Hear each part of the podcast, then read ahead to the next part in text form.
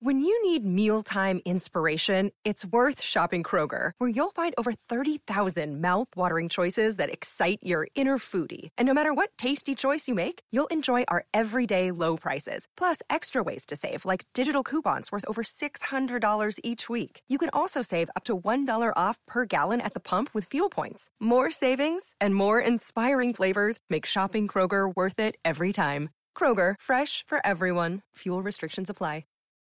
It's a common sense recap of the big stories. It's Cats at Night on 77 WABC.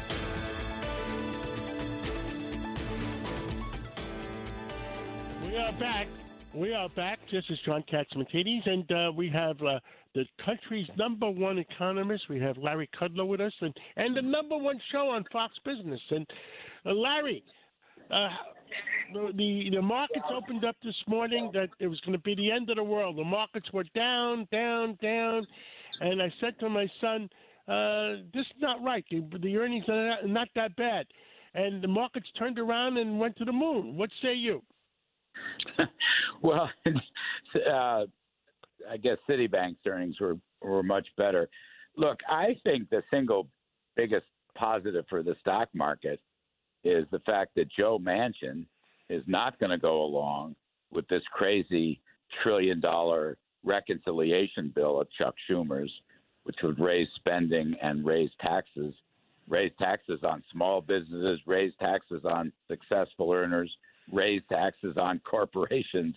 I mean, I think this is a tremendous relief rally for that. And I think Manchin's uh, kind of a hero and going to put an end to this nonsense. So the last thing we need is a gigantic tax hike that would uh, depress the economy more, or another gigantic spending bill that would increase inflation more. So that's the way I looked at that. I think Manchin was a hero, and um, my hat's off to him.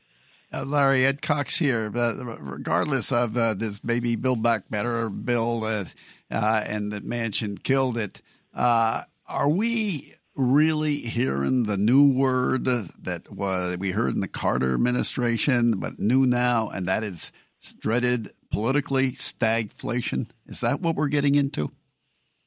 Uh, yeah, basically. Uh, I still think we're in the front end of the recession, and I think the inflation is going to prove to be very sticky. It's going to take several years to get rid of this inflation. And um, Milton Friedman used to call it uh, inflationary recession and I think that's the the big threat. I mean, it's kind of interesting. Like retail sales were up today in nominal terms, but if you adjusted for the CPI, they were actually negative. And uh, also, um, manufacturing output was down for the second straight month, and we've seen earlier that real wages uh, have been now falling, I think, for 13 consecutive months or some such thing. So the economy is not in good shape. Uh, but again, it, whatever you think the economy is, uh, raising taxes, particularly the, the most incredible thing was this slapping a 3.8% tax uh, on these small business pass throughs. And it was done with a phony reason that it was, uh, you know, some kind of tax, a FICA tax loophole, which was completely untrue.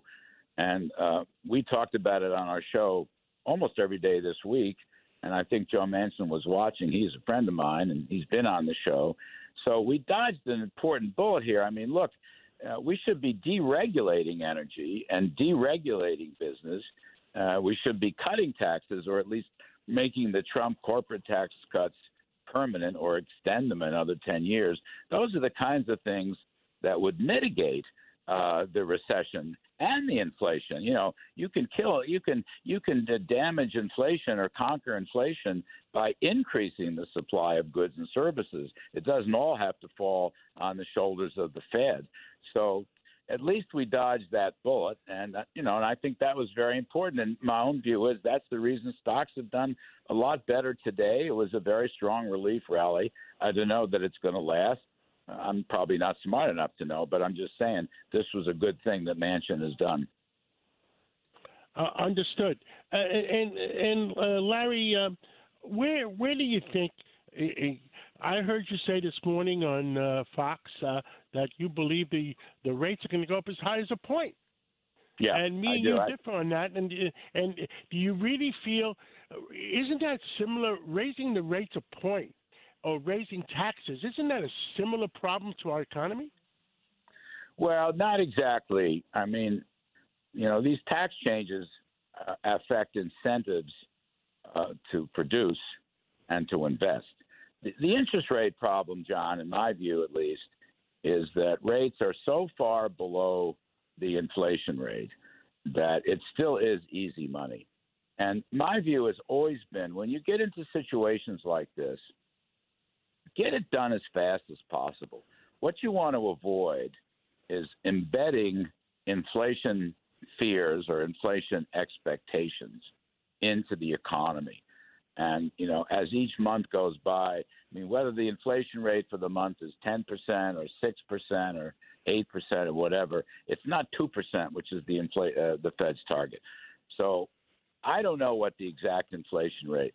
I would say the underlying basic inflation rate is probably somewhere around 6 or 7% and that's taking out the spikes in gasoline and, and oil and things of that sort, and the so-called core rate. And I think the Fed's got to get its target rate above that level. And the you know the the faster they get it done, the faster the pain will uh, pass. But the longer they you know the longer they continue this, um, the worse it's going to get. And this was what we learned in the 1970s. So uh, I don't want halfway measures. I want them to go full hog. I, I think they should go a full percentage point. I, I don't know that they will. Uh, the meeting is next week. Uh, I think they should do it, and I think they're going to have to come back and do 75 or 100 in September. I mean, in some sense, their fight has just begun. They're so far behind the curve. They're like 18 months behind the curve, for that matter. Well, hey, well, wouldn't reducing the price of uh, oil uh, have a similar effect if we went to war and to reduce the price of oil? No, well, look, oil is one component of inflation, but you're seeing now uh, one of the reserve banks put out a study that 68% of all the items in the CPI, which is like 5,000 items, 68% of those items, uh, their prices are rising by 5% or better. I mean, oil is just a part of this inflation problem. It's a macroeconomic problem, uh, which the oil story made it much worse, and uh, that's you know too bad. But uh, you can't just blame this on oil. Again, if you take oil out of the index, uh, you'll you're still left with six percent inflation, which is three times the Fed's two percent target. And the authorities know that. They just didn't want to act on it for whatever reason. I mean, they made a mistake. They thought it was going to go away. It didn't go away. And that's because we had too much easy money. Um, they put too much cash into the economy, and the government spent too much money. So, no, I, I think this is going to be a much more difficult problem. I understood. Uh, last question: uh, the banks. Uh, Citibank didn't do so bad. J.P. Morgan uh, was the real losses just reserves. What what say you? Uh, you know, I read a little bit. I didn't read the Citibank account, John. I did read the uh, J.P. Morgan account. Uh, their revenues were lower, so that was an interesting point. Um, some of that I think came from trading, uh, but I think some of it may have come from lending. They did put loss reserves uh, aside. Jamie Dimon's a good banker, but I don't think the banks are in trouble. I mean, the, the, the banks are heavily capitalized. This comes out of the crash of 2008 and 2009. I think the banks, you know, in the last 10 or 15 years have done a very good job. They probably have more than adequate capital. So I'm not worried about some kind of bank crack up or bank uh, meltdown. But I would warn uh, we will be seeing sloppier and sloppier uh, profit reports. And one indicator of this, I had Jason Trennert on the show yesterday. Uh, business prices, producer prices, are rising faster than consumer prices. And that usually means a profit squeeze. So I'm a little concerned that Wall Street may be, uh, shall we say, irrationally exuberant about profits. Just to coin a phrase. Understood. Well, Larry Kudlow, thank you so much for coming on, and uh, have a great weekend. It looks like the sun is going to shine all weekend. And I, I want to remind so. I want to remind everybody tune in to Larry Kudlow on WABCRadio.com, 770 on your dial or on your iPhone at 77 WABC app. Uh, The cavalry's Saturday, coming, another-. I, I, I thought we lost the cavalry. Uh, and uh, Never. Saturday, Saturday, ten o'clock to Saturday at one o'clock, and uh, Thank you. look forward to listening to you tomorrow and finding out what the heck is going on. Thank you so much. Thanks, John. Thanks.